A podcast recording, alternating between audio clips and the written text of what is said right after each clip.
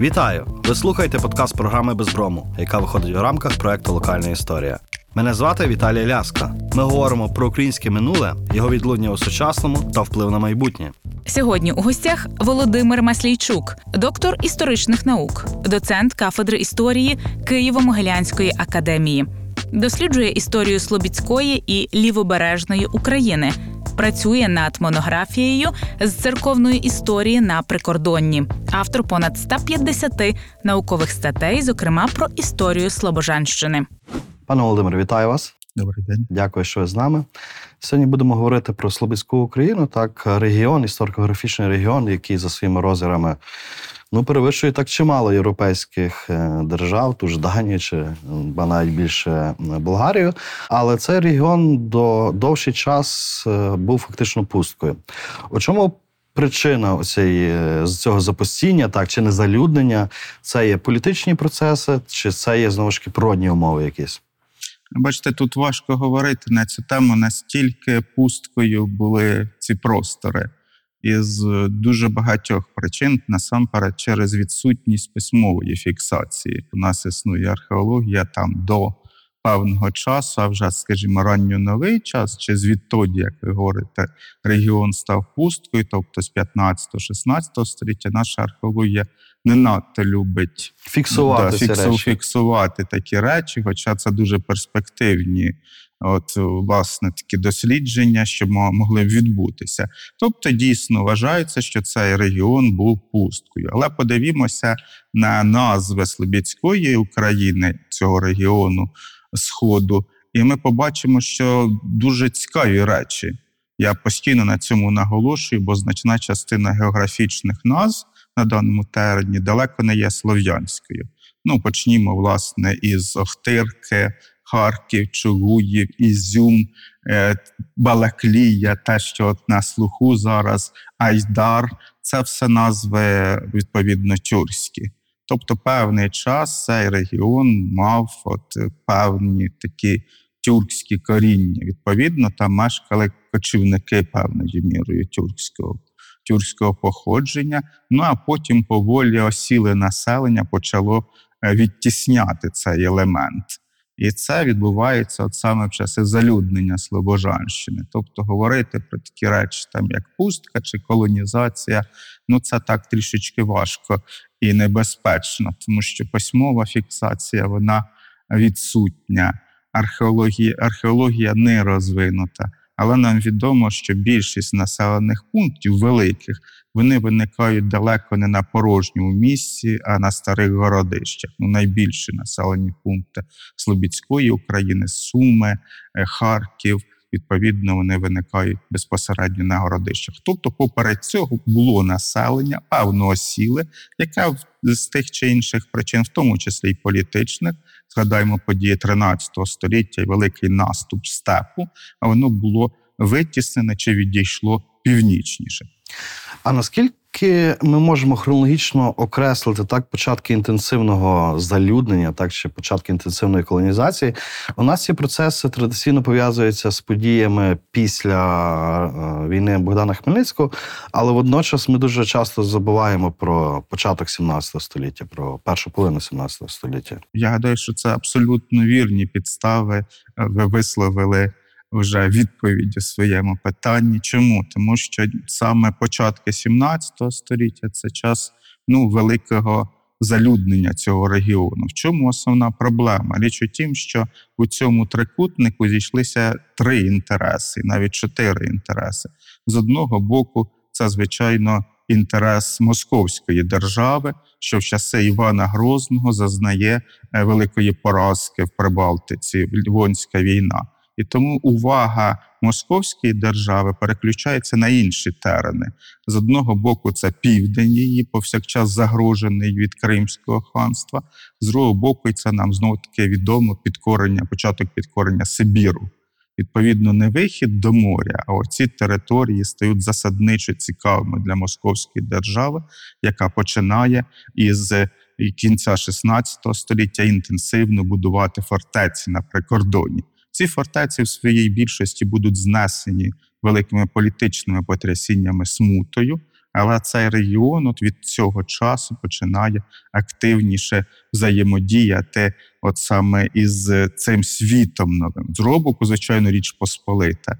Я нагадаю, що ця держава на початку 17 століття, в тому числі в протистоянні з московською державою, набуває певною мірою піку своєї політичної та військової могутності, і, звичайно, вона теж зацікавлена у е, певному такому залюдненні, освоєнні цих земель, особливо прикордонні магнати з так- таким українським, як би ми сказали, корінням е, там. Жулкевські, Вишневецькі, от вони зацікавлені, вони посилають своїх людей на це прикордоння, їм це важливо. Е, Звичайно, це Кримське ханство, для яких контроль над шляхами вторгнення до Московської держави, чи, скажімо, навіть питання кочового способу життя прикордонних цих спільнот Кримського ханства, як Ногайської Орди, воно грає дуже дуже вагому роль. Ну і тут е, виникає четвертий найважливіший чинник це звичайно козацтво, українське козацтво переважно, і які тут теж знаходять е, свої інтереси. Ну і знову ж таки, це прикордонне населення, яке ми сьогодні знову таке окреслили як українці, які зацікавлені в цих просторах. Прикордонне господарювання воно передбачає сезонність, тобто. Взимку людина живе у фортеці чи десь в населеному пункті, а щойно починається весна, він вирушає на пасіки чи вони цілими групами.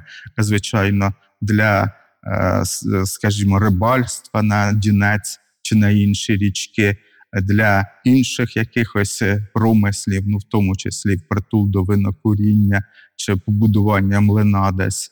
І, звичайно, е, незрідка це ці прикордонні ватаги козацькі займаються типовим грабунком, тому що основні шляхи вони будуть проходити от саме е, по цих тернах, які ведуть до Московської держави, ну а з другого боку ведуть і далі туди на схід у ці нові, нові місця, так звані, які ще не цілком опановані, в тому числі згаданим Московським царством, не цілком опановані ще й навіть козацькою стихією. Е, Ви згадували про о, Річ Посполицьких магнатів, так, на штал Жолкевських чи Вишневецьких.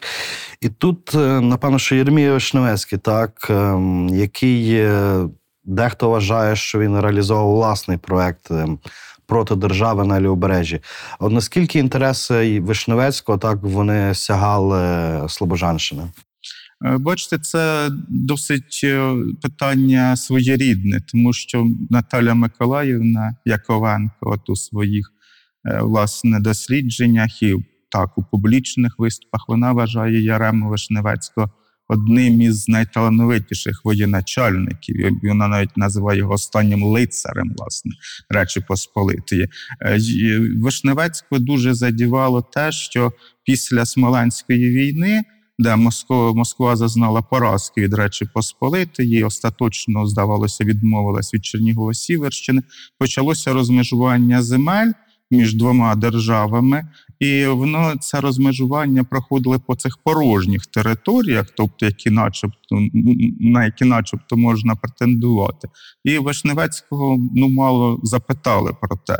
І тому він влаштовував такі військові рейди на прикордоння в 40-х роках 17 століття. Ну і плюндрував інколи ці нові фортечки, які, в яких прагнула затвердитися московська держава, або які були поступлені відповідно цей обмін сулу на, на Ворсклу Річчю Посполитої. Ну і певною мірою ще не бачачи перспективу цьому регіоні, там Охтирка, наприклад, так.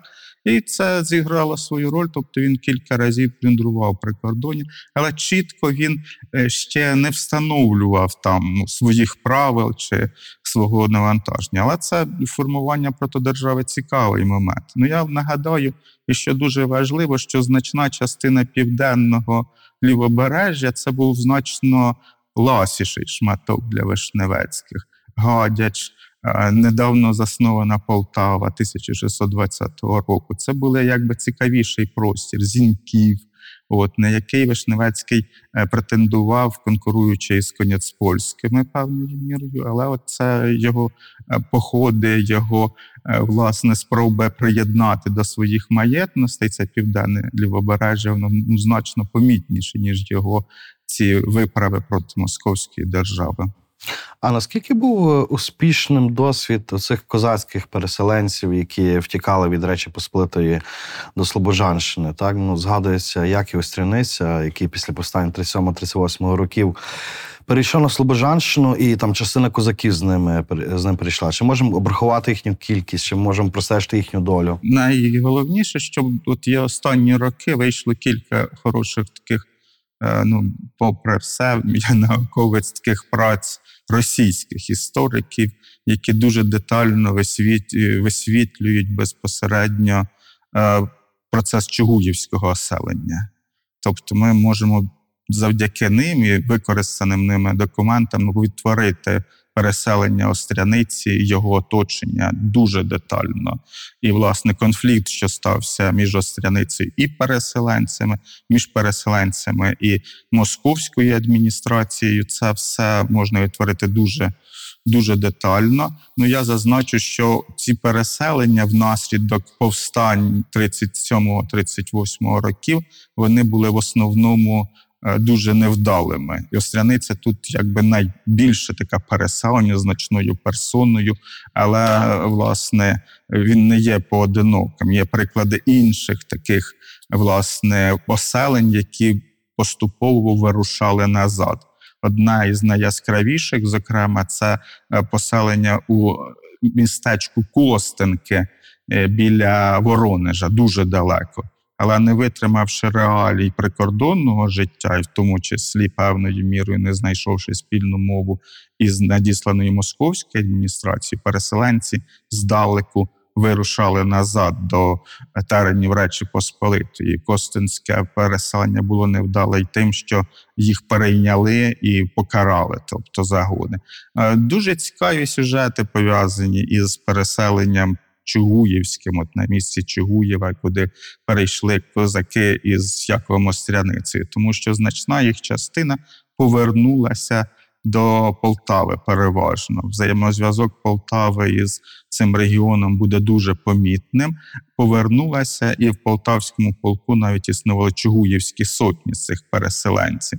Їх оселили безпосередньо на прикордонні зіньків, згаданий Гадяч, Коняцпольський, е, їх е, доклав усіх зусиль, аби їх пробачити і надати їм маєтності. Я гадаю, що одним із таких переселенців, не те, що гадаю, я маю деякі е, підтвердження із тих, хто повернувся із невдалого московського оселення, був і славний діяч української історії Іван Дмитрович Сірко.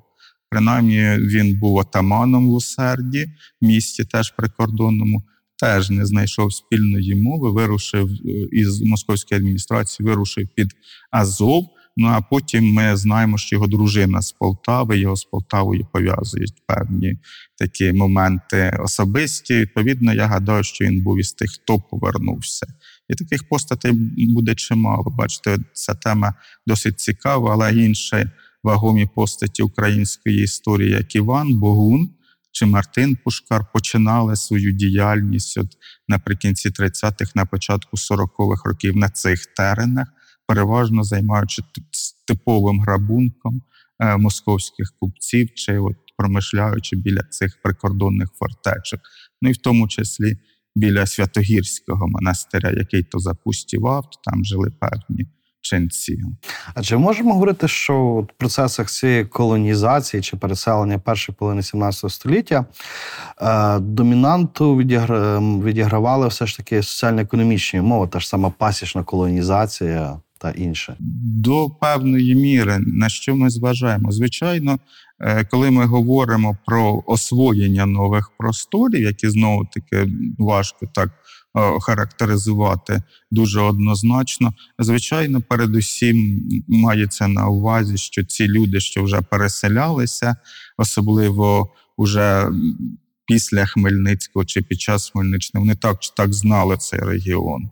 Тобто вони так чи так знали дороги, знали Чугуїв той самий, знали, де знаходяться городища, де можна осісти, де ну, ці моменти дуже важливі, ці, і це дуже дуже цікаво. Але знову у будь-яких соціально-економічних е, взаємодіях е, з'являється каталізатор, і цей каталізатор буде передусім е, політична складова, тобто війна, велика війна козацька революція, і а тут такий простір величезний, де можна втекти, сховатися, жити. І це дуже важливий момент. Тобто, середина події середини 17 століття прискорили те, що вже було.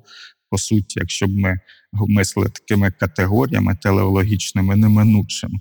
Спочатку відбуваються такі напливи, сезонні речі, уходництво, як це називається в історіографії. А потім ну, е, з'являється певний каталізатор, який випускає пар.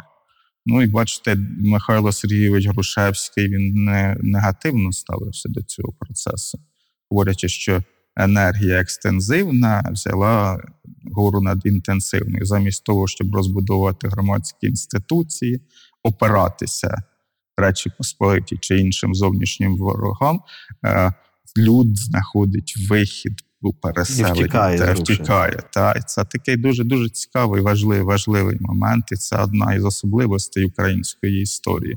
Це буде залюднення півдня при Чорному морі, чи безпосередньо залюднення Сходу, тобто Слобожанщини. Ну, Ми зараз переважно говоримо про українську колонізацію, так, з боку Заходу, з боку Речі Посполитої і переселення українців на ці терени. Але чи знову ж таки були переселення московитів на ці терени? А де як ми можемо цей баланс демографічний е, зрозуміти? Ну це знову знову ж таки досить неоднозначно, досить тому що е, така склалася думка, і вона так поширена в історіографії що існує державна колонізація, тобто безпосередньо московські держави і народна, тобто от така стихійна українська. Ну тут можна подискутувати на ці терени. Передусім, московська держава була зацікавлена у створенні певного такого поясу. Е, це такі наступальні дії, які вона проводила не лише тут на сході, а й в Сибіру, певною мірою, чи там у інших на інших просторах простору, де існує мережа укріплені фортець.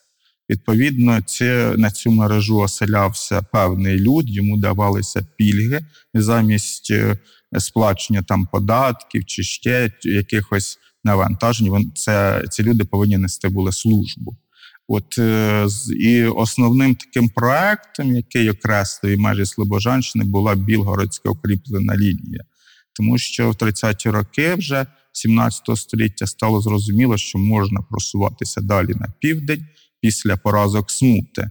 Смута безпосмуті передувала політика Бориса Годунова, царя, який оселив чи з його волі Богдан Бєльський воєвода далеко на півдні місто Цариборисів. Це був взагалі дикий проект ну, у понизях осколу зробити на віддалі навіть від основних фортець, від залежного забезпечення.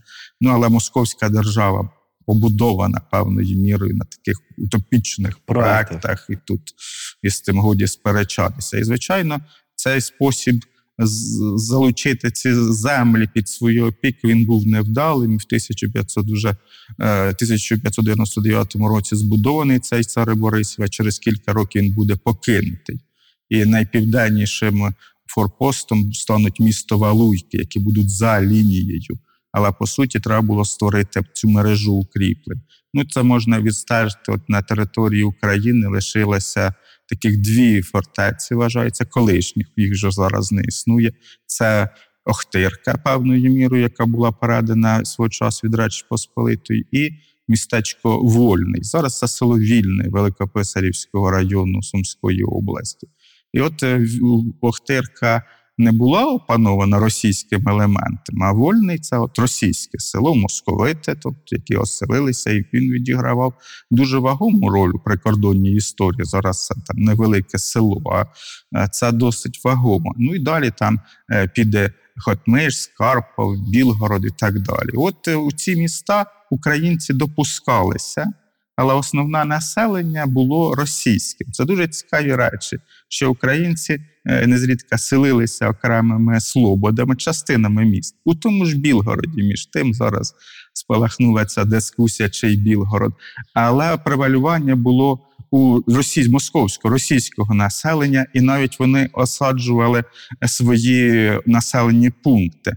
Це е, складно, бо через зміну етнодемографічну ми можемо говорити, що от на південь від Білгородської лінії це вже там український шал, українські поселення, які не зрідка е, етнос український там 90%, більше 80%. І до сьогодні цей південь від Білгорода він ну, є українським етнічно, але ну не політично. Тобто там Райворон, Ракитна, Борисівка це етнічні українські землі.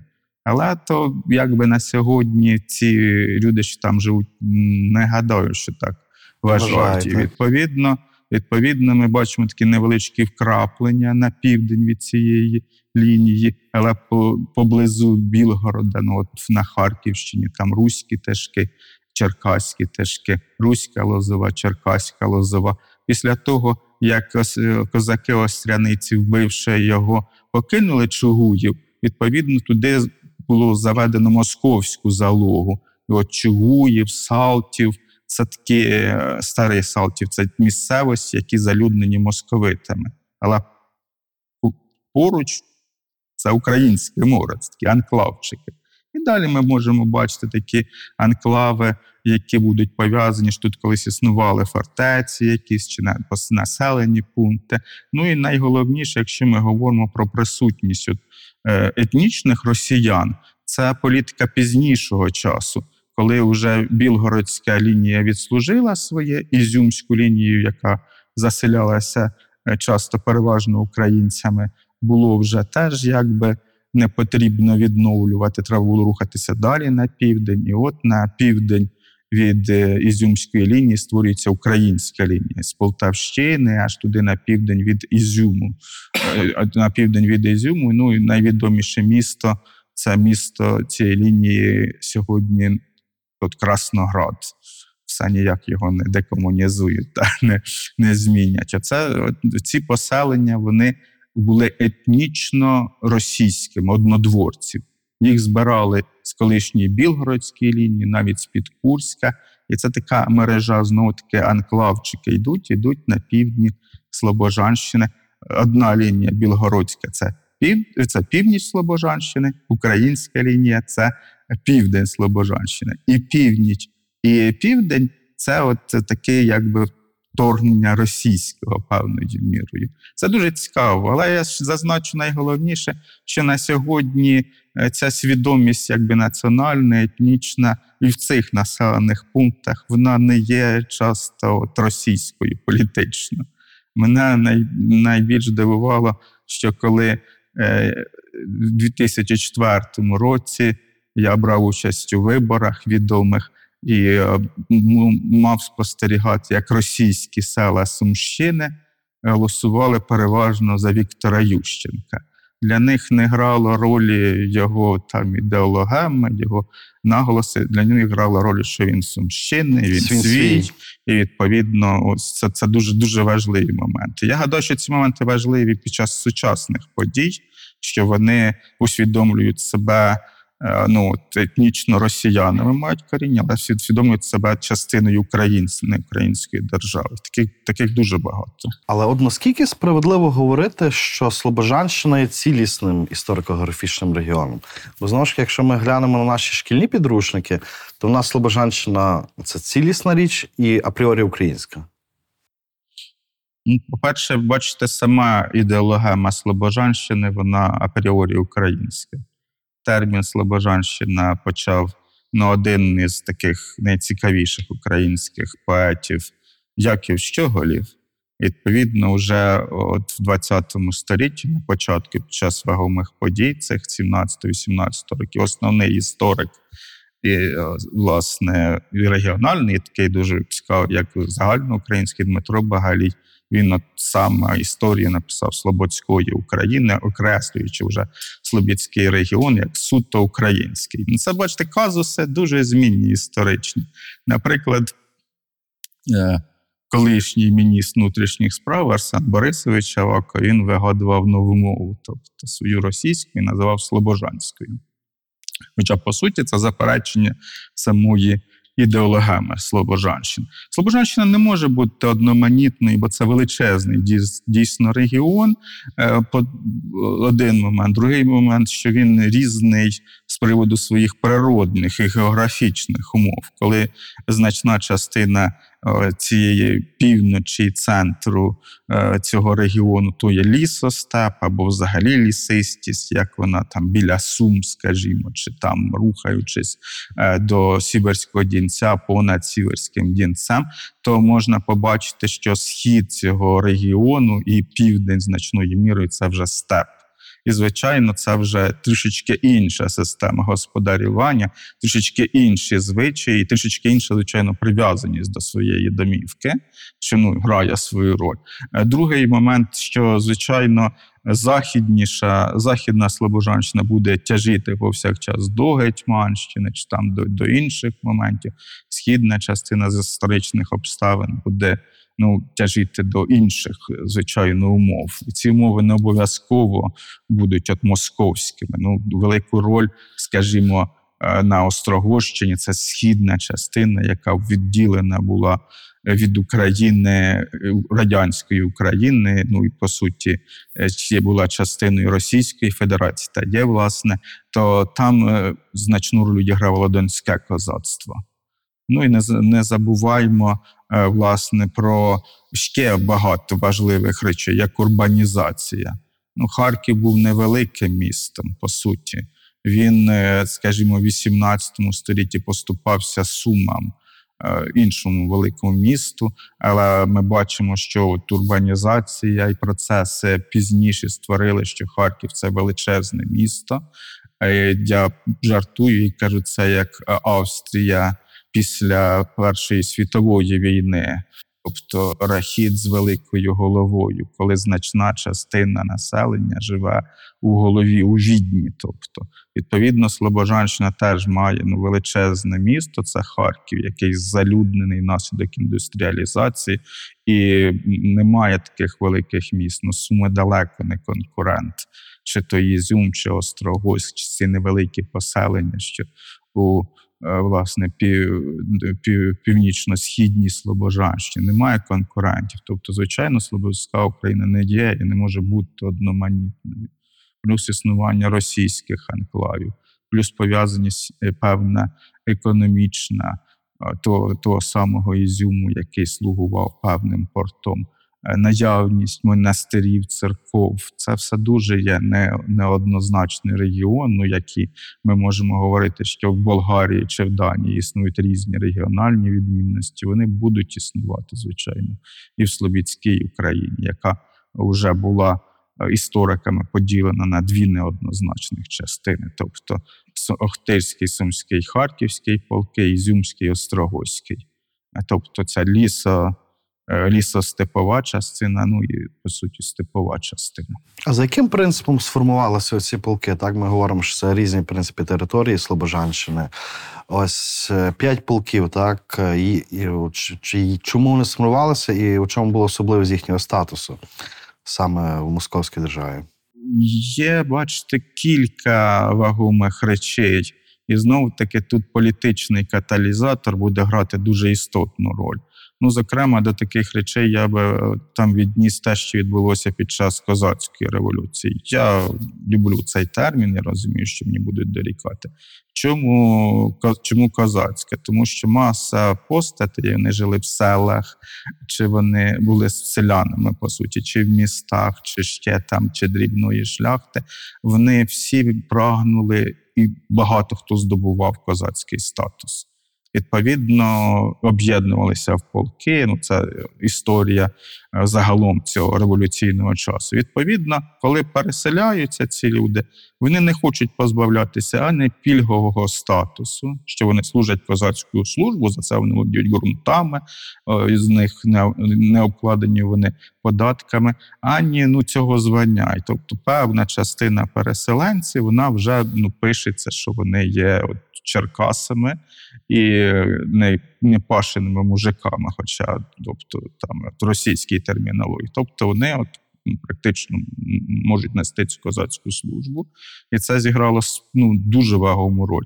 В 1652 році із Чернігівщини переселився, вважається, цілий полк уже з розподілами на сотні і на чолі з Іваном Дзенковським, знаючи невдачі попередні, його відправили в той далекий Острогоськ, аби подалі від кордону, щоб вони не втікали, ці е, переселенці, щоб вони не мали цього зв'язку із військами Хмельницького чи з цими старшинами, які теж по-своєму ставилися до е, переселенців. І це важливий. Тобто, вже в 1652 році перший полк, перша полкова структура вона існує.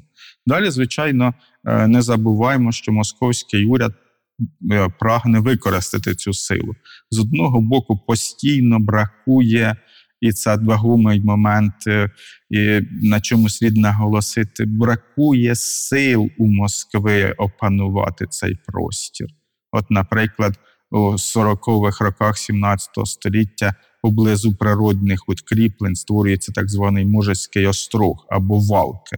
Це сьогодні районний центр на Слобожанщині, але він виник в іншому місці абсолютно.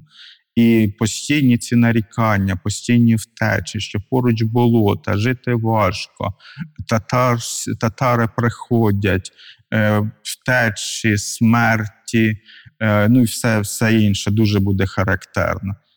Покинутий цари Борисів. А український переселенець я без жодних упереджень. Він приходить і він ну, там осідає бачить, що той Можеський острог не так, і в 1665 році переселяються в інше місце, але вони ну, опановують, опановують простіри, що буде дуже важливо. Отже, можна використати цю силу. По-перше, для захисту цього прикордоння. Це дуже важливо. По-друге, не забуваємо, що це втікає часто позиційна щодо гетьманів сила. А нагадаю, що в добу руїни Білгородський полк, служилі цієї білгородської понад білгородської лінії, він відіграє дуже вагому роль, вторгаючись в Україну, в тому числі, беручи участь в Конотопській битві, беручи участь на, в боці московитів. московитів, тобто це росіяни, білгородський полк. І, звичайно, вони будуть використовувати ці українські сили. І це дуже цікаво. Бачите, я зараз займаюся історією церкви. І я читаю про те, як білгородський єпископ, митрополит, власне, Месаїл, як він прагне закріпачити служилих. Ну, Йому дається село, і там є російські служилі. Як вони пишуть, що там а мій там е, братик під варвою загинув, а мій там під конотопом руку втратив, а мій там біля Крилова там ще щось е, і так далі.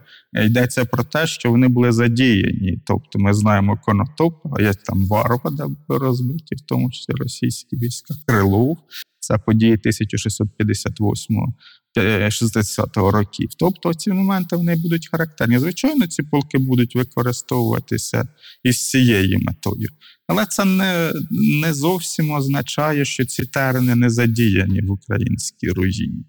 Е, багато було повстань антимосковських, виступів, сварок, непорозумінь. Найяскравіший це, звичайно, повстання харківського полковника Івана Сірка 1668 року, коли, по суті, живучи поза Харковом, були знищені новооселені поселення, звідти виведене населення, що пішло з сірком. Це згаданий цар Борисів, Зміїв, почасти валки. Ці моменти є дуже дуже важливими. Тобто, чому полягала суть конфлікту тоді? Якщо дивитися на речі управлінські, політичні да, влади у тому, що не знаходили спільної мови з московськими керівниками, з московськими воєводами і з московським населенням. Хоча знову таки на рівні е, такого побутового ми можемо знаходити масу речей порозумінь. А от уже на рівні влади ну, не було спільної мови. І відповідно Іван Сірко він навіть не мешкав у Харкові, а мешкав у Слободі Марафі. І він знайшов спільну мову із Іваном Брюховецьким. Іван Брюховецький, нагадаю, після Андрусівської угоди виступив проти Москви, заявив про протекторат над ним турецького султана. І безпосередньо Сірко навесні 1668 року очолив повстання. Повстанці поруйнували новостворені фортеці, повбивали московських служилих, повиганяли чи повбивали воєвод. Ну і е, бачите, тут ми говоримо про Івана Сірка як великого воєначальника, але почав він повстання ну не зовсім вдалий час. Коли почалось, почав розставати сніг, почалися повені, болотисті місцевості, підтоплення власне територій. Він підійшов до Харкова, але ну навіть вирішив його не брати приступом, тому що це було абсурдно. Він би своїх всіх би там ну багатьох би поклав. Він повернув від Харкова і на на зустрічі з Брюховецьким. Нагадаю, що згаданий Іван Зенковський, переселенець він свого часу, теж, мабуть, із цих міркувань підтримав загін разінців. Пізніше він був страчений. І таких конфліктних ситуацій ми можемо знайти чимало на Слобідських полках, Слобідській Україні, які часто є конкурентною боротьбою за старшинську владу чи за полковництво, але містять собі складову певну боротьби із цим воєводським свавіллям і присутність воєводу у цих містах, де є й козацька адміністрація. А наскільки українські гетьмани там в епоху руїни чи після неї так бачили Слобожанщину як територію своїх бажань? Від початку, але бачите, для Богдана Хмельницького це були свавільники, що втекли з-під його оруди, і от осіли біля московських цих фортець. і Абсолютно він прагне їх повернути прагне погромити, тобто Хмельницький, так, і це дуже досить вагомо. Він не реалізував своїх амбіцій, але наступний гетьман зовсім не любить свавільників, Іван Веговський в розумінні. Чому? Тому що після розгрому Мартина Пушкаря, відомого, в 1658 році ці свавільники взяли та й повтікали ну, туди на на, на свободи, по суті, і і так далі. Він не зміг їх покарати, він не зміг ствердити свою владу. І він з військом, по суті, вирушив їм е, власне туди, в ці, в ці краї. Ну, нам відомо от гадяцькі угоди. Чому гадять? Чому чому саме там укладено? Тому що він з військом був у цій прикордонній фортеці гетьманському е, пожалуванню, тобто гетьманам жалованому. Він збирався погромити це прикордоння. Ну, що йому не вдалося із багатьох причин, але ось таке ставлення було. Ставлення змінюється, ставлення змінюється в часи Брюховецького і воно змінюється на те, що це вже там наші осіли. Ну звідки е, із Сірко із Брюховецьким зв'язки, що це тут наші слобідські міста. Брюховецький пише туди листи, де закликає до приєднання до нього під час цих подій 1668 року, доки. Доки він е, власне ще був живий. Ну і найцікавіша інша постать, такий Мефодій Филимонович. Це поставлений місцеблюститель Київської митрополії з Москви, із Москви, якому дали там Стеславську єпископію, Ніжинський протопоп, який вислужився. Але поїхати в Стеслав він не може, бо там річ Посполита, його проженуть там зразу і там і так далі. То він просить, щоб його в Білгород послали, бо на південь від Білгорода то все наш, він пише Слободи, тобто Київський. Він говорить, дайте мені, я там наведу порядок. Ну, найвидатніший, напевно, це договір Петрика із Кримським ханством коли західні полки залишаються Сумський Охтирський, переходять під контроль практично Гетьманщини, а східні виселяються. Виселяються, бо бракує і Гетьманщині певною мірою людських ресурсів.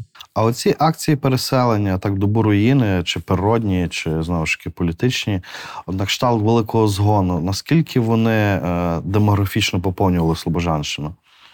Е, неї дуже поповнило Слобожанщину, це певне.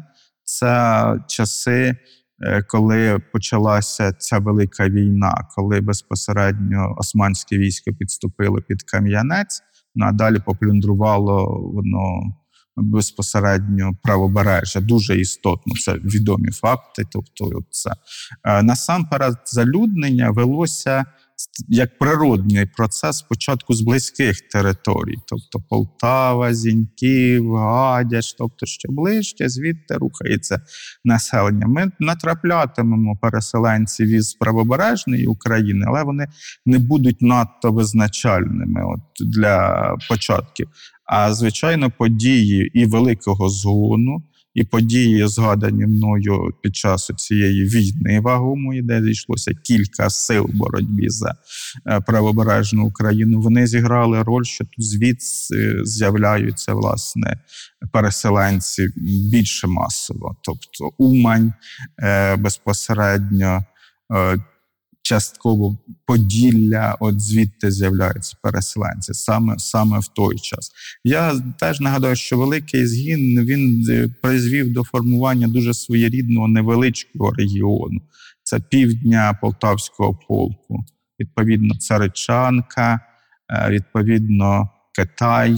Ці такі дуже красиві місцевості, Приорільські слободи. Це от я б радив хто мандрує поїхати туди. Це захопливі місця, нехвороща.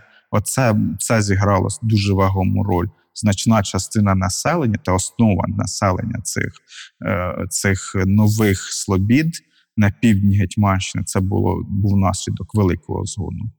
Слобідська Україна вона залюднювалася дуже своєрідно, і тут заграло свою роль. Самойлович і чи хто брав участь у тому, чи наступні власне діячі, вони були не дуже зацікавлені, щоб ці люди із правого берега Дніпра переселяли з під ну, московського роду, по суті, чи не краще ними їм керувати.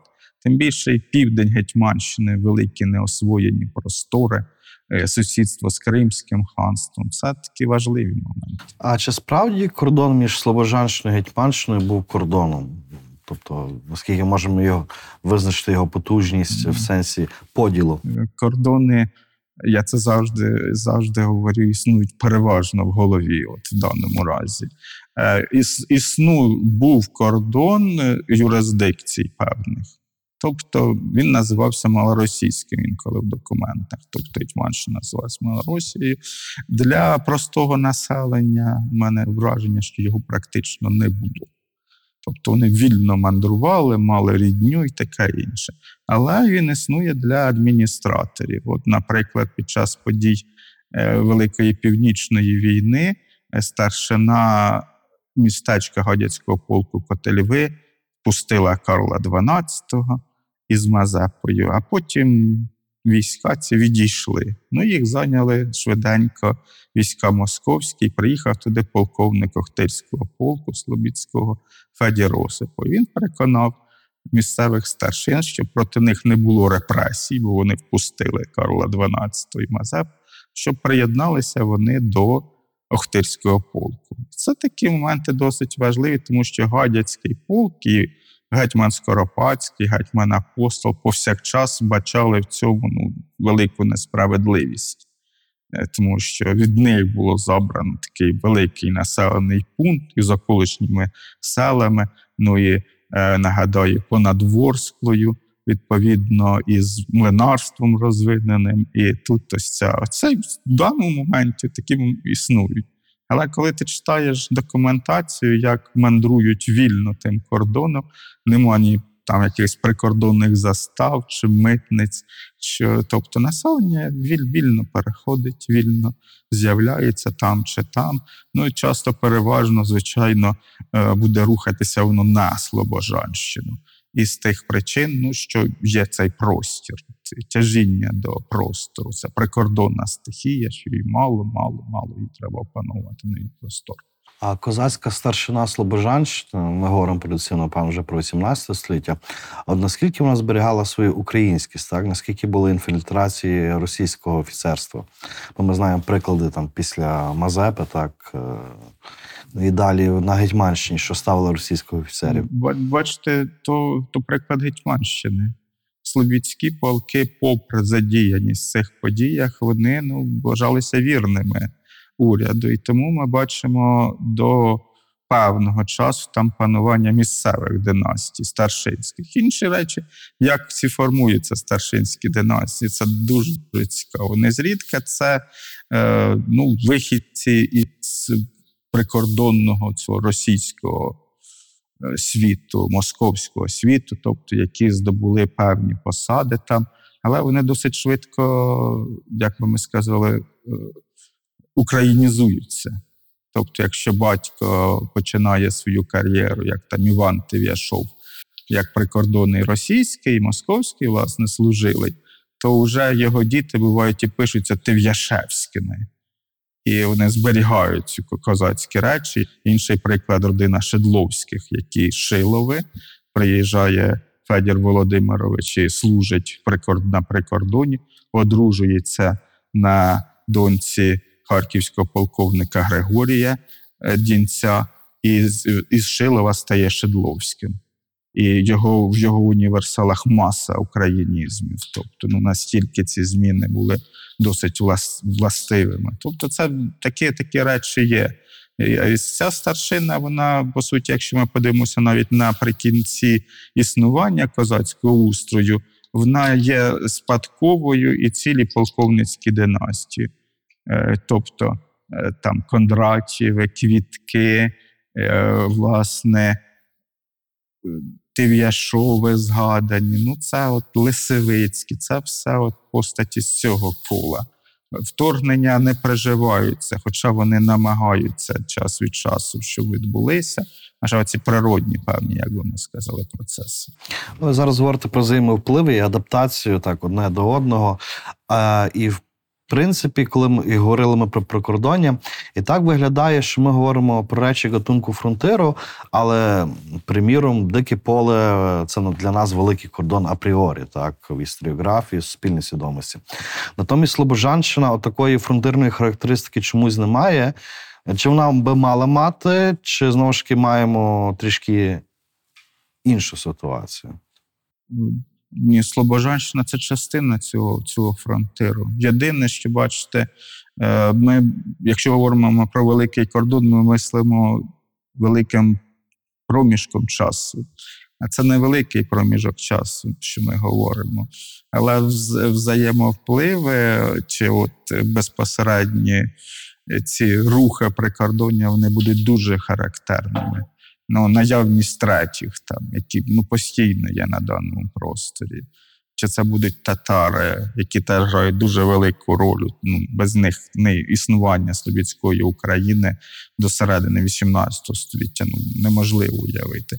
Чи це буде зустріч двох церковних традицій? Тобто, хоча можемо заперечувати, це от Московська церква, яка існує реформована впливом Никона, і Київська митрополія. Переселенці з Київської митрополії, і переселяючись, вони несуть церковні звичаї, ікони, інше ставлення до соборування, відповідно, значну, значну роль громади в житті церкви, що було в Москві ну, менш притаманно. А, Відповідно, церковні братства, цеховий устрій, це все переноситься і зустрічається інколи з іншим світом адміністрування, е, там підпорядкування сліпе державі. І це, це грає свою роль. Це дійсно в даному разі це прикордоння. Е, і дуже вписується у розуміння прикордоння. І лише і з цієї причини, що прикордоння ну, воно уніфікується з часом. З часом воно стає от, якби підкореним певним ініціативам. І коли ми говоримо про великий кордон, є приклад Балканської мілітар Гренци, коли заселяються хорватами, сербами прикордоння із Османської імперії, імперії Габсбургів. Ну, а потім воно починає підкорюватися, створюються статути. Подібним чином Московська держава, а потім Російська імперія діє щодо Слобожанщини. І в даному разі Слобожанщина, як напише Грушевський, це пробний камінь. Скасовується козацька автономія Слобідської України. Це вже приклад того, що треба робити з козацькими спільнотами і з Гетьманщиною, і з Запоріжжям, і почасти із цим донським козацтвом. Це от, дуже, дуже цікавий момент, як соніфікується, підкорюється, які існують інші види взаємодій, не лише там держава, суспільство, а й всередині суспільства. Наскільки воно може бути контрольованим чи неконтрольованим, настільки виявляється девіації в цьому в цій спільноті. Це дуже цікавий момент. Ну і намацування безумовно реакції так на ті чи інші. Звичайно, пробний камінь. пробний. Тобто вони наприклад, заводять регулярні роти в 30-х роках 18 століття для того, щоб з часом ці козацькі е, власне. Інституції зробити регулярними. Ну, набуття регулярної армії, яка вже стає основною, не вдається, відступається. Це емпіричний шлях імперії. Але потім вдалося в 60-х Ну роках. да, вда- вдало, ну вже вже для того було дуже підготовлене все. Ну і не забуваємо, що е, імператриця Катерина II е, не мала такого пієтету до українців, як Єлизавета Петрівна, яка по, суті, яка, яка, яка по суті її. е, Там чоловік, тобто морганатичний, був вихідцем з цих земель, і, звичайно, її переконували відновити Київську митрополію, чи відновити козацькі устрої, чи ліквідувати це регулярство в Слобідських полках, е, відновити гетьманство. Це все було. А Катерина II вона діяла цілеспрямовано, чи її, її оточення, власне, аби зробити із цієї держави от, уніфіковану, аби не дивилися, як вовки в ліс, а були частиною цієї, е, цієї імперії, які мали б допомогти їй далі розквітати. Тобто, І цей пробний камінь був доволі вдалим, бо за кільканадцять років із ліквідовано козацький полки острів е, властиво вже на колишній Гетьманщині. Але я про інше. Е, 18 століття це коли цей фронтир він так поступово стирається, що на Слобожанщині, що на півдні, так він сунеться. Ось. І водночас ми маємо Григорія Сковороду, е, дуже цікаву постать, так. Е, І я от буквально слухав вас, і от мені спало на гадку таке запитання: а чи ми можемо Сковороду вважати останнім дитям цього фронтиру на Слобожанщині? Ну, Сковорода був вихідець з Малоросії, власне, із Гетьманщини. І він говорив, що мати моя е, там Малоросія, але тітка моя Україна. Тобто Україна це одна із таких назв, що усюди та розоблює фронтир певною мірою. Е, Чому, е, чому Сковорода? Е, Ну, я не знаю, чому він останній. Можливо, тому що, бачите, існують великі кроки. Тобто, Сковорода, по суті, мандрований вчитель, якщо ми подивимося уважно. Його кар'єра пов'язана із е, цим е, вчительством його, із ну, логічно з напучуванням. Його навіть беруть в Угорщину, аби він навчав сина Вишневського. Потім він тут перебуває і в колегіум, і в поміщиків. Ну, часто тим займаючись. Ну, після Сковороди ми майже не бачимо цих мандрованих вчителів. Ну, то Це духу дуже- певно. Ось це, це важливо. І мені знову таки подобається теза, згаданої вже сьогодні Наталії Яковенко, що Сковорода втікав на Слобожанщину від політичного консерватизму, який певною мірою панував у Гетьманщині, тому що гетьманські старшини ну, вони зберігали неприязнь велику до імперії, вони намагалися певною мірою відтворити гетьманство, е, були автономістами, е, плюс духовенство. Навіть наприкінці 18 століття було дуже так налаштоване проти цих великих нововведень, тяжіння до своєї традиції. У е, безпосередньо на Слобожанщині Сковорода того не знаходив. Він висловився метафорично, що у Гетьманщині ріки зацвітають. А тут є проточна вода. Зацвітають, тобто тяжіють до цих консервативних матерій, а в той же час Слобідська Україна змінюється. Це, це його цікавить, це його більше вабить. Тобто він певною мірою вабить чому? Тому що от створюються додаткові класи при колегіумі, і туди його запрошують читати катехизис. Він рік викладає, потім церковна влада проти, він е, іде, мандрує. Ці, ці моменти є дуже дуже дуже важливими от для Слобідської України, але я б не радив би певні речі, особливо щодо його оточення ідеалізувати. Сковорода жив у своєму світі, світі суворому, жорстокому. Ну і до всього, аби вижити в ньому, звичайно, він не є, е, як часто зображується, таким любителем селян, там, е, жителем селянських хиж. Він постійно біля багатих, біля поміщиків, е, біля нащадків козацької старшини, які ну, по-різному здобувають свої статки, нерідко і сварячись з тим же сковородою. Накопичення це капітал, воно завжди жорстоке. Той маєток, в якому помер Григорій Сковорода, Андрія Ковалевського, він набутий внаслідок шлюбних угод, переселення селян, селянської експлуатації, ну і спекуляціями, землями, якими займався Андрій Іванович Ковалевський. Е, На початку 19 століття Харків так доволі несподівано стає центром українського відродження чи народження, так, гурток харківських романтиків. Зрозуміло, що тут було ядро, ядро тяжіння Харківський університет. От наскільки е, Харків втримав впродовж там, наступних десятиліть цю роль ядра українського національного відродження? не втримав уже в 40-ві роки 19 століття із дуже дуже багатьох причин. Тобто, ну, передусім, ці причини є фізичними. Помирає Григорій Квітка, родоначальник нової прози. Із Харкова виїжджає Ізмаїл Срезнєвський, один із мовознавців, який перейде на трішечки інші рейки. Внаслідок певних кон'юнктур е, Харків покидає Микола Костомаров, ну, дуже талановита постать і родоначальник власне цієї української драми Сава Чали. Тобто, це, це зіграло свою роль. Плюс не забуваємо, що в 1834 році відкрито Київський університет, і, звичайно, Київ не настільки прикордонний, не настільки там ці впливи будуть вагомі, будуть вагомі польські впливи. Але після повстання 1830-31 років е, Російська імперія докладає усіх зусиль, аби польський вплив той витіснити. Ну і на його місце е, не от дійсно неочікувано приходить не російський вплив, а український національний рух, який вбачає в Києві в його підвалинах ну, основний центр свій національний. Е, Ну і до всього Харків дуже стрімко починає розвиватися із розвитком нововідкритого регіону на південь Донбасу. І, звичайно, структура населення Харкова в нас змінюється.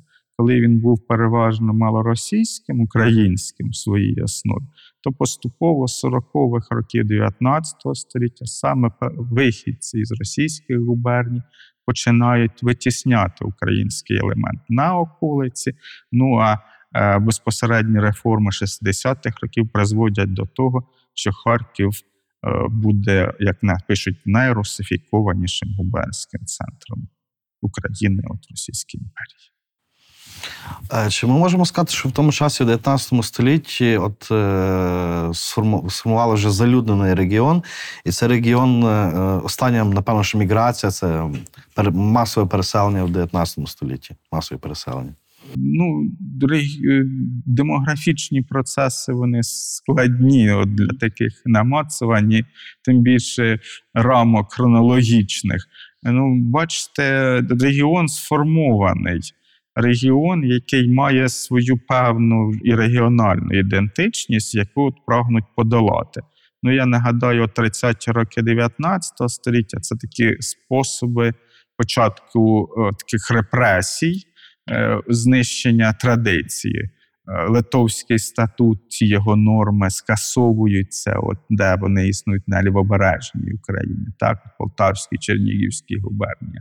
Ну і вирішується, що Слобідсько-українську губернію слід назвати Харківською. І з банальної причини, аби притлумити оці якісь регіональні ідентичності, ну що Харківська губернія, Курська губернія, тобто то Слобідсько-українська вже ж певні асоціації із цим регіоном. І щойно це відбувається, то е, і безпосередньо відбувається і осмислення історії цього регіону, і хто його населяє. От це такий цікавий, цікавий момент, цікавий вододіл. Ну але знову ж таки існує велика проблема урбанізаційна, я ще раз зазначу. І це я можу сказати сам, походячи з Слобожанщини, за досвідом моєї рідні, яка є там селянською.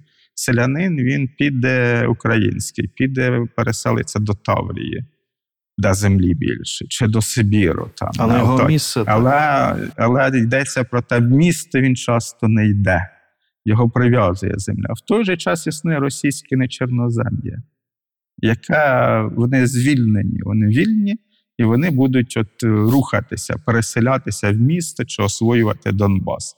Сергій Плохій, от він так дуже яскраво написав, що не слід забувати, що два генеральних секретарі Хрущов і Брежнєв це наслідки ось цієї урбанізаційної хвилі і змінення Донбасу. Коли власне вихідці із нечернозем'я російське вони переселяються сюди. І їхні нащадки от займають вихідці з України вже займають такі високі посади в радянському.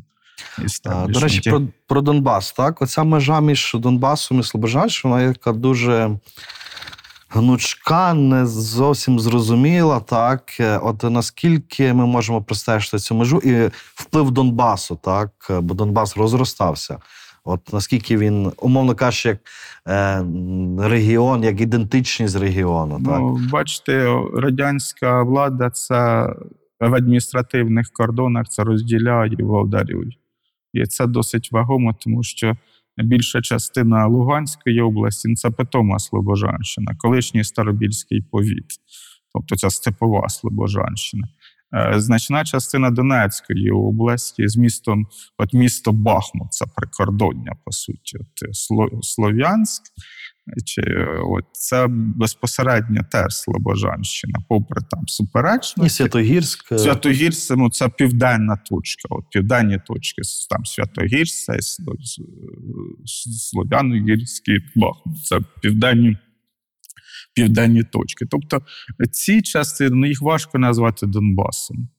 І це, ну, це не Донбас, в них інша регіональна ідентичність. І селянський світ в цих частинах, от він був є українським, тобто він українськомовний.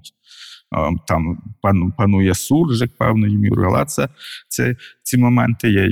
Бачите, це дуже цікавий момент. Я на ньому наголошував свого часу. Зараз я говорю з певною небезпекою. Лінія протистояння, що склалася в 2014 році, це певною мірою кордон Слобожанщини і Донбасу. Це ну, за окремими винятками, тобто кордони, звичайно, є рухливими. Ну зараз мені важко говорити, оскільки ну, Ну, тут Росія, зовсім інші Росія, речі. Да, да. Але це мене дуже вразило. Відповідно, Україна певною мірою розраховувала на наявність високого рівня лояльності місцевого населення, тобто які мали це слобожанське коріння і себе ідентифікувало із певною мірою ну, з українцями. От. І це досить вагомий сюжет. Тут із цієї північної частини Луганщини між тим походить і Старобільська, здається, і Сергій Жадан. Так, так, так. якого спочатку взагалі асоціювали як хлопця з Донбасу. Ну, звичайно, народитись на українській Старобільщині це одна річ, а інша річ це в Луганську там чи там ще ну, Донбас неоднозначний. Тобто, це ця річ дуже рухлива. І знов таки з ким себе людина ототожнює. Колишню цю харківську барню ну, її покромсали на кілька областей, доєднавши. Ну, це характерно для радянських адміністративних поділів, які ну, не зважають на історико-адміністративні моменти. Е, Взаємовплив він буде дуже істотним, тому що Харків буде воротами на Донбас. На Донбасі не було належних ані банків, ані заводів для виробництва оснащення. Харків кінця 19 століття буде надавати біржові банківські послуги, оснащення, все буде йти через Харків. Залізничне полотно, яке зараз вкритий е, Донбас, воно теж явище ну, пізнішого часу, кінця 19-го, е, власне, початку 20-го століття. До того все йде через Харків. Якщо говорити про більшовицьку так е, добу, е, ну відомо є, є події там 11-12 грудня 17-го року, коли більшовики проголошують саме у Харкові свій симулякр Української Народної Республіки. І тут запитання: Харків було вибрано випадково, так логістичні лише мотиви, чи знову ж таки е, тут якась інша, більш раціональна логіка іде далі? Раціональна логіка пролетарське місто. Більшовики панують все одно, вони мають переваги. Більшовики й меншовики серед робітничого пролетарського населення. Нагадаю, що більшість на той час населення міста становили далеко не українці. Ну, це характерно для великих міст, і це теж зіграло свою роль.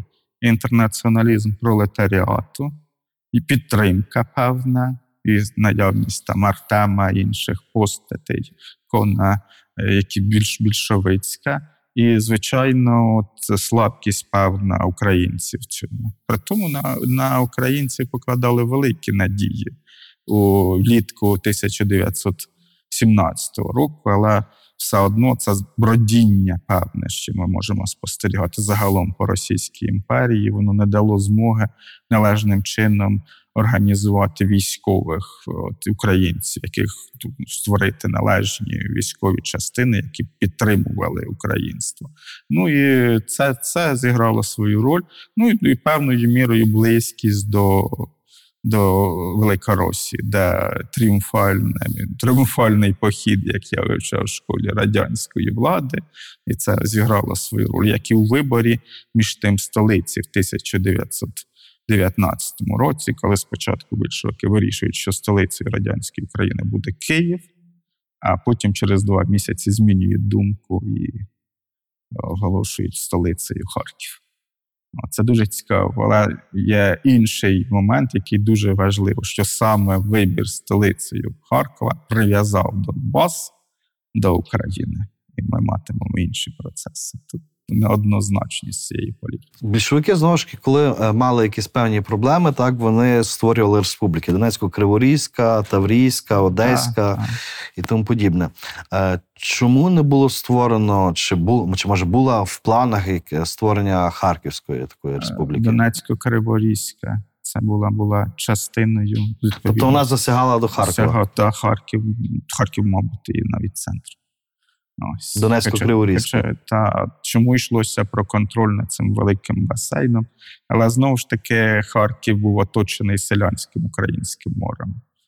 Ці Куп'янськ, Богодухів, тобто це, це такі дуже українські е, в той на той час були містечка, і це досить досить важливо, що і це Багалій наголошував в своїй історії Слободської України, що більшість част, більшість населення губернії є українцями, а вони не зосереджені в самому місті.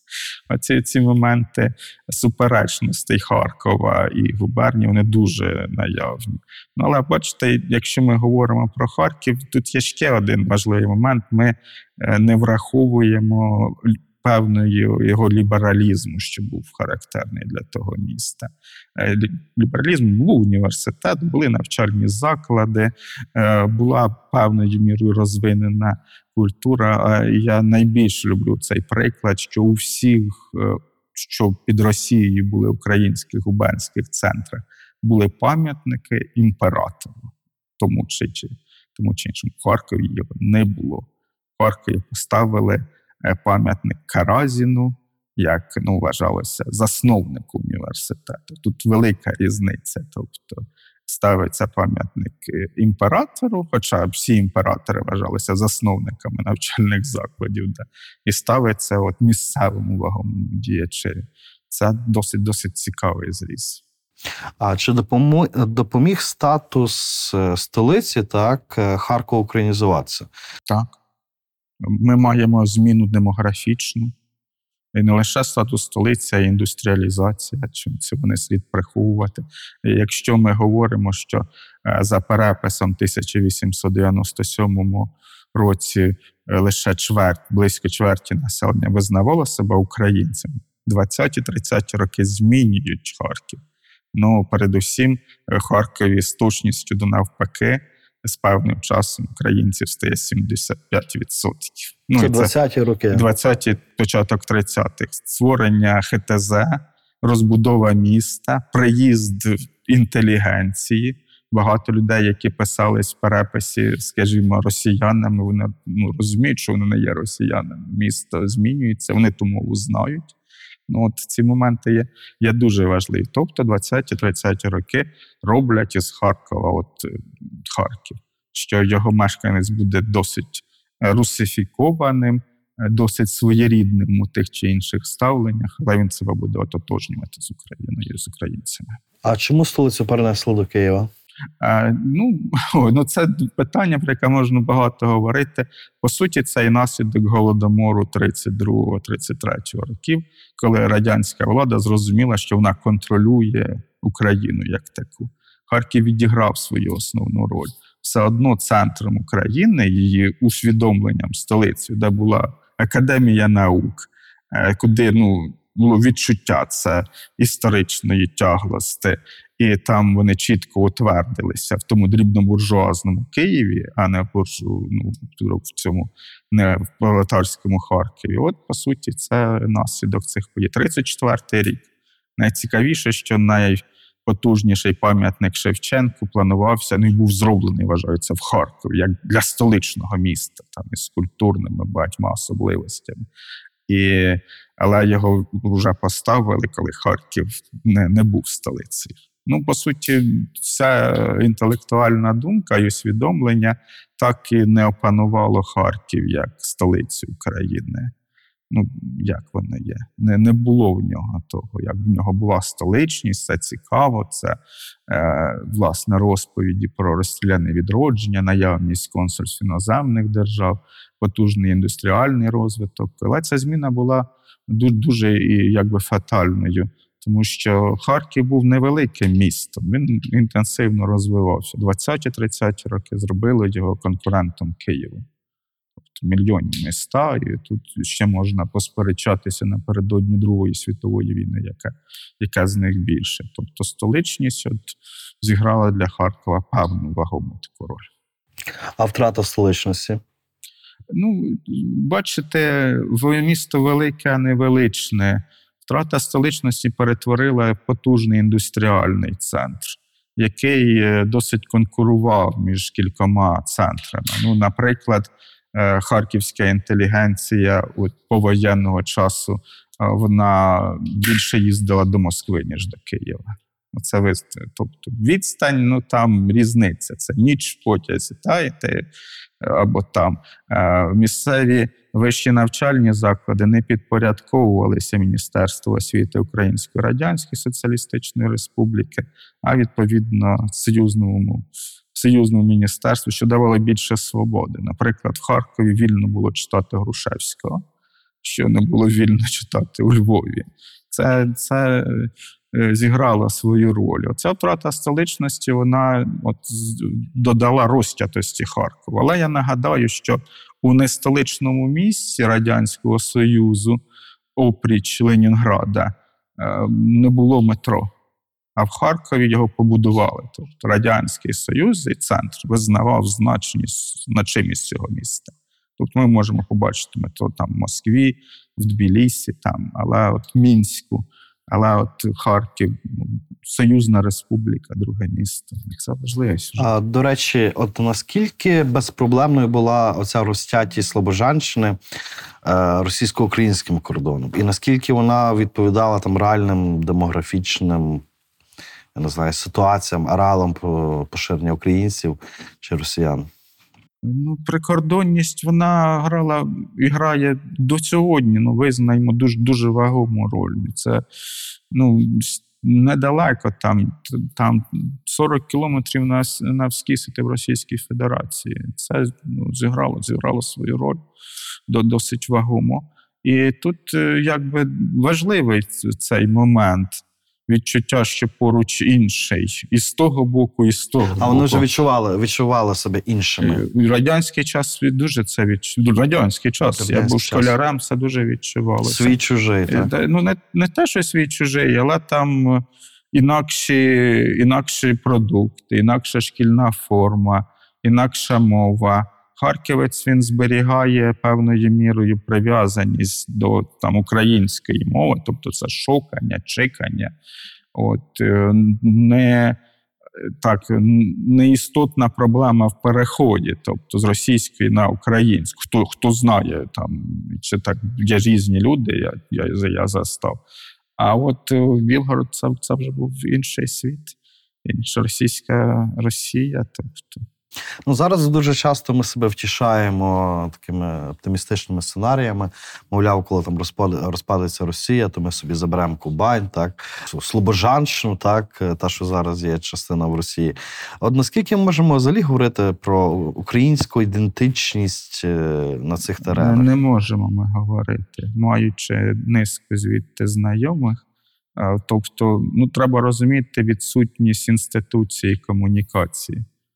Тобто в дитинстві е, чи там в родині говориться цією ламаною українською мовою суржиком, і все, тебе немає, ти немає школи, дитсадка, бібліотеки, телебачення, немає того рівня комунікування. А Нації творяться як комунікативні основи. Ну Тут ну, тут годі того заперечувати. Е, наявність медіа воно ну, змінює світ. Там немає багато цих е, людей або русифікованими, є, русифікувалися, або вони чітко себе політично визначають як ну, частину Російської Федерації. Повернення, ну я не не гадаю, що це і і можливе апріорі. І чи потрібно насправді. І чи потрібно. І ці моменти, ця експансія, якщо я читаю, що ми ну і що ну це по суті Україна, Україна буде там окупаційною владою ці люди ну, не знали явище. Ті, хто е, той селянський світ український, який зберігав традиції, ну він понищ, знищений тією радянською владою. Це зараз інші міста, інші підходи, інші. Інші трішки ідентичності. Ну, Тут тут я невеликий прихильник цих гасел. В незалежній Україні е, свою кремішність таку, там принаймні на рівні ідей, на рівні чогось іншого, так е, зберігали Донбас, Галичина, приміром, так е, часом їх протиставляли штучно чи не штучно. Ось чи можемо говорити, що знову ж таки Слобожанщина як регіон, так вона також ну, зберегла. Якісь свої особливості до сьогодні. Ну, бач, бачите, зберегла ну, на певних рівнях, коли стикаєшся із чужим. Тобто цей схід Слобожанщини, Луганщина, Північна, вона е, сільське населення чітко себе ідентифікувало, що вони не є Донбасом, наприклад. Та от не тяжіли до цього свого слобідського коріння. Однак, е, от радянський пострадянський час вони дуже цікаві. Багато хто ну не усвідомлював уже що вони є жителями Слобожанщини. Вони говорили, що я житель Харківщини, чи Сходу, чи Сумщини, а що я от мешканець Слобожанщини, попри те, що найтиражованішою книжкою була Дмитра Багалія була його історія Слободської України. Її можна було дістати лише в бібліотеках і то обласного рівня. Е, це це досить вагомий момент. І мене дуже вражало, коли в студентські роки мешканець Сахновщини, це південь Харківської області, говорив, що я зі Слобожанщини. Він ототожнював Харківщину, область, яка зліплена там із певних шматочків із Слобожанщини. Ці моменти якби є наявними. І регіональна ідентичність вона поглиблюється із розвитком тієї ж комунікації, із просвітницькими певними проектами, з телебаченням, часописами, ну і наголошенням всюди, що це це є Слобожанщина, це є це такий регіон. А наскільки в 2014 році був реальний цей проект квазі е, Харківської Народної Республіки? Він, він, був він був нереальним, тому що сама по собі Харківська область це не є Донбасом. Є знову таки є величезний Харків, де знову та значна частина російського є населення, значна частина було є симпатики. Ми це бачимо і по новинах, які там наводять. Ну, це характерні речі. Але, от е, по суті, цей проект він був мертво народженим, тому що навіть на мітинги я власне був свідком до Харкова проросійські звозилися з люди, люди да, із із прикордоння або із там із Донбасу, там кому як це було ну дуже яскраво. Хоча, звичайно, такі такі речі є, такі погляди є, але це авантюристичний був проект заздалегідь. Це була б е, по суті дуже роз'єднана область, тобто Харків трішки різниця від області. І, але все одно Харків показав, що він є дуже українським містом, і це дуже дуже дуже помітно, особливо зараз. Так, особливо зараз, коли ми чинимо героїчний опір, так, в тім числі на Харківщині, російським окупантам. Ну, Я скажу, це зміна ідентичність, на, тому що 14 рік багато людей, які себе усвідомили українцями. І хто найбільше прискорив того усвідомлення, що Харків то є Україна, це звичайно, як це не цинічно лунає ця війна.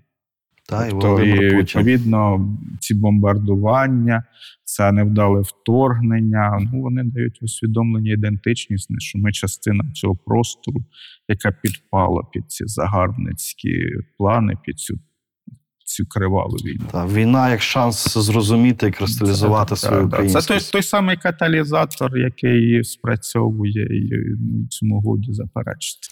Пане Володимире, щиро вам дякую за таку цікаву і концептуальну Взаємно, так, взаємно. Пане Володимире, який історичний міф, на вашу думку, найбільше шкодить сучасній Україні? Мені здається, що таких міфів кілька. Ну, мені найбільше так не до вподоби е, думка про глибоке коріння і неперерваність історії. Е, я мені більше було б до вподоби, аби постійно підкреслювати, що ми молоді, динамічні, ми розвиваємося. Е, перед нами відкритий світ. Тобто дивитися слід більше якби в майбутнє, аніж шукати свої коріння в трипільській культурі чи у ще там у глибших, глибших часах, та і викопувати моря, і ці ці ферні. Мені здається, такі речі дуже Е, шкодять так само, як і заперечення. Е, власне, що перед нами потужний ворог. От бачите, от це часто я бачу, що коли стояв Київ, Москви не було ці моменти потягнення минулого. Сьогодні перед нами потужний ворог. Якщо ми його перемагаємо, ми є потужними, ми є сильним, ми здатні оборонятися. Мені здається, це важливо. А ключова подія, яка змінила хід української історії, для мене це Хмельниччина це козацька революція. Для, Бо я е, ранньомодерник. От я вважаю, що формування того, що ми називаємо Україною, воно має коріння в цій козацькій революції. А хто з українців відіграв важливу роль в нашому минулому, але про нього ми або мало знаємо, або взагалі нічого не знаємо? Ой, ну в мене таких постатей багато. От Для мене дуже зараз такий симпатичний. Я про нього пишу такий Іван Перевєрзів автор топографічного опису харківського намісництва, і це вважається Романом Шпорлюком мапуванням. Він виокремив територію України і написав, що народ южноруський, називаючи українцем. Це 1788 рік. Він от посідає ось цю територію, тобто приєднавши Галичину, приєднавши південь південь України і, звичайно, говорячи про єдність Слобожанщини, правобережжя. Це дуже важливо. Шпорлюк його ставить на рівні із Іваном Котляревським. Коли один говорить про мову і пише Інші мовою, прокуратури. інший окреслює простір, де цією мовою говорять, і що це є спільність. Це дуже дуже дуже важливий момент, як на мене, і ця постать дуже недооцінена була вже після своєї смерті.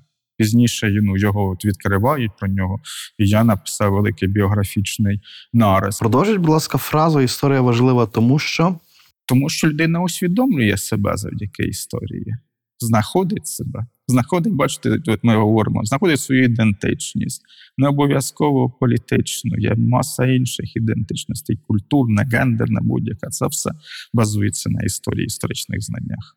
За Володимиром Винниченком українську історію неможливо читати без брому. От наскільки в сьогочасних умовах війни стереотип нації жертви визначає нас? Е, Я не, не люблю цей вислів Винниченка, попри назву програми, тому що ну що то за історія, яку ти читаєш без брому, яка тебе не змушує нервуватись, захоплюватися чи сміятися, яка от приводить різні приклади. От, от, от так. Мені здається, що тут е, треба це визначати. Я завжди підкреслюю, що українці не є жертвами, і від, від початків своєї наукової діяльності перших досліджень ці, е, ця спільнота здатна асимілювати, здатна воювати, здатна опиратися. Цей образ був створений от, власне романтиками, аби пояснити, чому е, ця спільнота опиняється в таких своєрідних важких умовах і так далі. Бо вона, от вона жертва, що далеко, як свідчать історичні приклади, не так.